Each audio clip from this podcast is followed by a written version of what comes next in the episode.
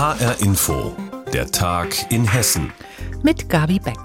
Nazi-Symbole, Bedrohungen, Beschimpfungen, sexuelle Beleidigungen. Hass, der im Netz verbreitet wird. Heute gab es deswegen eine Razzia, auch in Hessen. Zum siebten Mal hat das Bundeskriminalamt den Aktionstag gegen Hasspostings organisiert und zum siebten Mal sind deshalb Polizei und Staatsanwaltschaften ausgeschwärmt, haben Verdächtige vernommen, haben bei ihnen durchsucht und ihnen klargemacht, dass Hass im Netz kein Kavaliersdelikt ist. HR Info Gerichtsreporterin Heike Borufka, was werfen denn Polizei und Staatsanwaltschaft den Beschuldigten vor, bei denen sie durchsucht haben? Im Grunde genommen alles, was man so an unappetitlichem im Netz finden kann oder andersrum gesagt, alles, woraus Hass entsteht und noch viel mehr. Also, das sind sexuelle Beleidigungen gegen Politikerinnen und Politiker. Das sind Nazi-Symbole, die da verbreitet werden. Da wird der Holocaust geleugnet. Es gibt jede Menge Bedrohungen. Wir erleben das ja gerade im Odenwald in Erbach, welche Ausmaße dieser Hass annehmen kann. Da wird eine Bäckerei geschlossen, weil der Inhaber aber fortlaufend gegen die Corona-Regeln verstößt. Und was passiert? Die Corona-Leugner, Impfgegner, Querdenker-Szene, die mobilisiert im Netz und macht den Bürgermeister zur Zielscheibe. Der Mann wird seit Tagen massiv bedroht. Seine Gegner schaukeln sich da gegenseitig hoch und es wird langsam richtig gefährlich. Wo genau waren die Ermittler und haben nach Beweisen gesucht? Im Grunde genommen waren sie überall in Hessen unterwegs, nur nicht ganz im Norden. Also sie haben durchsucht bei neun Männern und einer Frau in Frankfurt, in Gießen in den Kreisen Darmstadt, Dieburg, in Groß-Gerau, Limburg, Weilburg, Main-Kinzig und im Kreis Marburg-Biedenkopf. Daran sieht man schon, das Phänomen ist weit verbreitet und wie alles im Netz, da gibt's halt keine Grenzen. Das war heute ein Aktionstag, den das Bundeskriminalamt ja koordiniert hat und der sich durch ganz Deutschland Deutschland gezogen hat. Insgesamt hat es 90 Durchsuchungen in allen 16 Bundesländern gegeben, aber eben alleine 10 davon in Hessen. Hier war also wirklich der Schwerpunkt. Warum eigentlich gibt es so viele Beschuldigte in Hessen? Ganz einfach, weil in Frankfurt nicht nur die Zentralstelle zur Bekämpfung der Internetkriminalität bei der Generalstaatsanwaltschaft in Frankfurt sitzt, sondern vor allem, weil es bei uns in Hessen seit 2019 ein Programm gibt und das heißt Hessen gegen Hetze. Das ist eine Online-Meldeplattform, also ein Portal, wo ich darauf hinweisen kann, wenn mir im Netz Nazi-Symbole, Bedrohungen oder Beleidigungen begegnen, also kurz Hasspostings.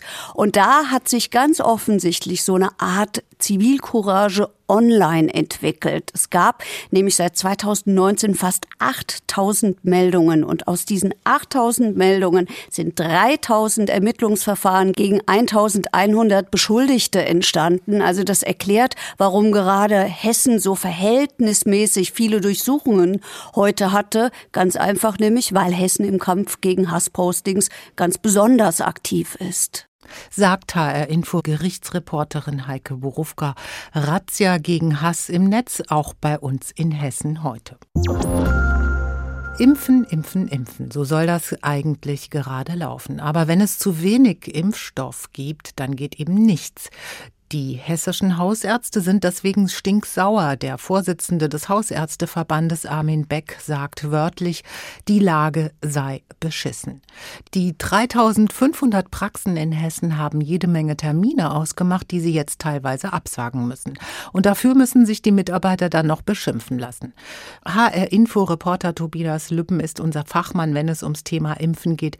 Tobias, wann soll es denn wieder mehr Impfstoff geben? Ja, zunächst mal muss man sagen, in dieser Woche ging es wirklich gründlich schief. Den Hausärzten, aber nicht nur denen, denen wurden die BioNTech-Bestellungen zusammengekürzt. Die haben nicht das bekommen, womit sie gerechnet hatten. Das ging nicht nur den Praxen so, das ging auch den Städten und Gemeinden teilweise so in den Impfstellen. Das betraf aber den anderen Impfstoff nicht so sehr, Moderna. Nur davon hatten die meisten dann nicht genug bestellt und dann ist es jetzt in der Summe zu wenig. Ab der kommenden Woche soll sich das ändern. Aus zwei Gründen. Zum einen will die Bundesregierung kurzfristig wieder mehr mehr Impfstoff an den Großhandel geben, auch BioNTech, der dann hoffentlich rechtzeitig auch bei den Ärzten ankommt. Mhm. Zum anderen sollen jetzt alle wissen, es soll eben auch ein bisschen mehr moderner bestellt werden, denn davon ist mehr da. Das hilft jetzt nur bedingt, weil die ausgefallenen Termine sich nicht so einfach noch in den Kalender reinschieben lassen, denn der Kalender ist schon sehr voll. dann ist ja auch immer die Frage, welchen Impfstoff ich bekomme. Die meisten wollen ja BioNTech, aber jetzt wird auch verstärkt mit Moderna geimpft, oder? Auf jeden Fall. Ja. Und das hatte der Bundesgesundheitsminister Spanier auch vor zehn Tagen schon angekündigt. Sollte aber eigentlich kein Problem sein, glaubt man den Fachleuten. Zwar empfiehlt die Ständige Impfkommission, den gleichen Impfstoff zu verwenden wie bei der Grundimpfung, aber sie lässt auch ein anderes Mittel zu. Und beide Impfstoffe sind ja ganz ähnlich aufgebaut, sollen sehr wirksam sein, auch gut verträglich. Und in Studien hat Moderna sogar leicht bessere Werte, wenn es darum geht, wie lange der Impfschutz anhält. Hm? Hessens Gesundheitsminister Klose hat ja gestern an alle appelliert, wir sollten erstmal die Älteren vorlassen. Hilft denn so ein Aufruf? Naja, nicht nur Kai Klose hat dazu aufgerufen, sondern auch ganz viele andere, die Landtagsopposition in Hessen, die Stiftung Patientenschutz und Experten. Warum? Weil die Älteren nicht nur besonders gefährdet sind für einen schweren Krankheitsverlauf, das wissen wir ja, sondern der Impfschutz lässt bei ihnen auch etwas schneller nach als bei den anderen. Aber ob Appelle da so viel bringen, die Zahlen zeigen das nicht. Es lassen sich auch viele Jüngere in Hessen boostern. Und als Jüngerer weiß ich ja nicht, wer bekommt eigentlich meinen Termin, wenn ich jetzt verzichte? Das müsste die Politik Politik eigentlich steuern. Manche Arztpraxen und Landkreise versuchen das auch, indem sie einfach Ältere bevorzugt drannehmen sagt HR-Info-Reporter Tobias Lübben. Er hat recherchiert, dass es in dieser Woche zwar Engpässe an Impfstoff gibt, in der nächsten soll aber wieder genug nach Hessen kommen. Ab Sonntag gibt es nun also schärfere Corona-Maßnahmen in Hessen, die treffen vor allem ungeimpfte. Unter anderem wird im Einzelhandel die 2G-Regel greifen. Ausgenommen davon sind Lebensmittelgeschäfte, Apotheken und Drogerien. Unser HR-Info-Reporter Klaus Bradella war für uns in Gießen unterwegs und hat sich umgehört, wie dort die neue 2G-Regel ankommt. Begeisterung sieht anders aus. Die neuen Vorgaben treffen den Einzelhandel hart. Viele Einzelhändler in der Gießener Fußgängerzone wussten heute Vormittag noch gar nicht, was ab kommenden Montag auf sie zukommt. Andere, insbesondere die Ketten, warten noch auf Weisungen aus ihrer Zentrale. Viele Beschäftigte in den Läden hatten aber Verständnis, genauso wie Arno Jung, der Chef eines Papierwarenhandels. Je früher und je präziser die Ausführungsbestimmungen kommen, desto besser. Das ist jetzt eigentlich das Entscheidende. Entscheidende. Es ist gar nicht unsere Aufgabe, darüber zu lamentieren und so, sondern es ist nur eine Aufgabe, die uns gestellt wird und die müssen wir lösen. Lösen will diese Aufgabe auch der Gießener Lederwarenhändler Frank Leibold. Allerdings hält er die Vorgaben für nicht gerechtfertigt. Wir machen alles mit, was die Regierung möchte, was rechtlich wir machen müssen. Ob wir das vernünftig finden, ist was anderes. Das finde ich Selbstmord für Deutschland. Wie die Anordnungen umgesetzt werden sollen, das ist für ihn und auch für Arno Jung dagegen schon klar. Unser Hygienekonzept steht vom ersten Tag an. Das müssen wir, glaube ich, auch bis auf ein Detail nicht verändern. Dieses Detail wird sein, dass wir eine Kontrolle am Eingang durchführen müssen. Wir müssen dann einfach eine Tür zumachen und vorne jemanden haben, der die Leute kontrolliert. Mit größeren Problemen rechnen vor allem die großen, stark frequentierten Läden, besonders dann, wenn wenn mehrere Eingänge kontrolliert werden müssen. Robert Balser vom Arbeitskreis Handel weiß von Kollegen. Natürlich gibt es da auch wieder die Befürchtung, dass es einen riesen bürokratischen Aufwand gibt, wenn man das auch dokumentieren muss. Ich wünsche mir, dass es da einen vereinfachten bürokratischen Weg gibt. Die meisten Kunden, die heute Morgen in der Gießener City unterwegs waren, finden indes die Entscheidung gut. Finde ich völlig in Ordnung. Wir sind beide geimpft, für uns gar nicht so schlimm. 2G ist positiv. Ja, hervorragend. Sollte man unbedingt gut verfolgen. Das ist die einzige Chance. Ich glaube, anders werden wir die Pandemie nicht in den Griff bekommen. Die Einzelhändler allerdings sorgen sich um ihre Einnahmen in der umsatzstärksten Zeit des Jahres. Frank Leibold befürchtet, wie viele seiner Kollegen. Ich gehe davon aus, dass wir ein Drittel weniger Umsatz deswegen haben werden. Das ist massiv. Das ist also für die Geschäfte im Handel existenzbedrohend.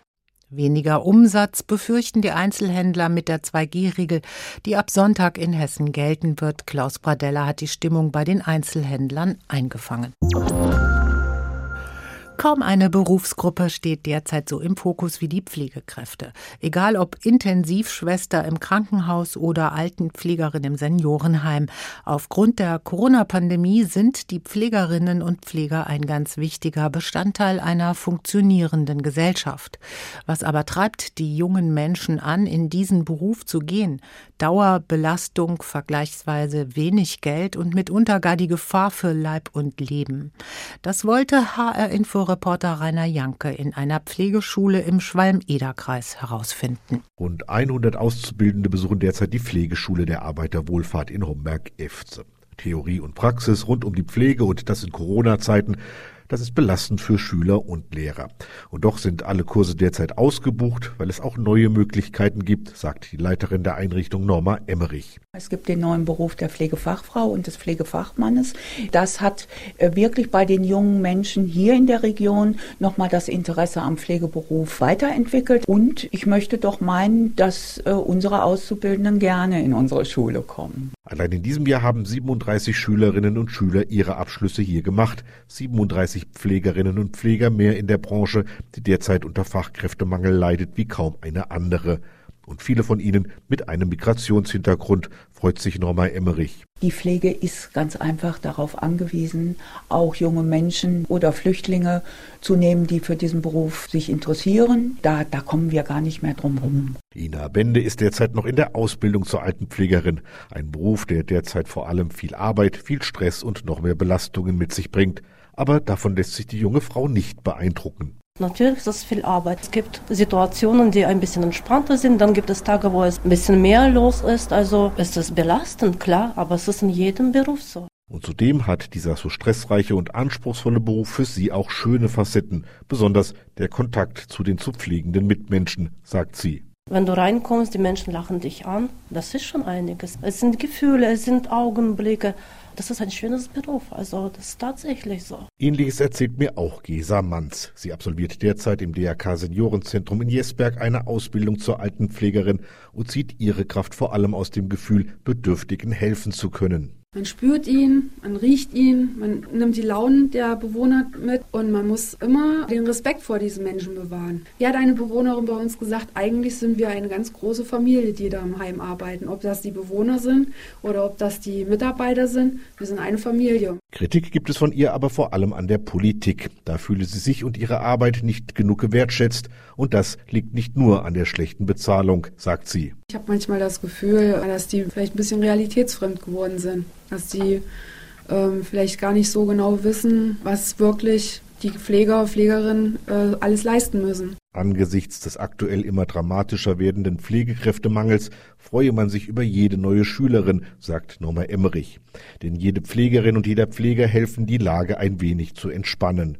Und wenn schon weder die Bezahlung angemessen ist, noch die Wertschätzung der Politik, dann müsse man sich eben auch mal selber loben, sagt Norma Emmerich. Da kann man auch auf sich selber stolz sein. Wir sind diejenigen, die auch in Corona-Zeiten hier eine ganz, ganz wichtige Arbeit machen. Pflegekraft werden in Zeiten von dringendem Bedarf. Rainer Janke hat in einer Pflegeschule im Schwalm-Eder-Kreis Gründe gefunden, warum dort die Schüler den Beruf anstreben. Und das war der Tag in Hessen mit Gabi Beck. Weitere Meldungen und Berichte aus Hessen immer auch auf hessenschau.de.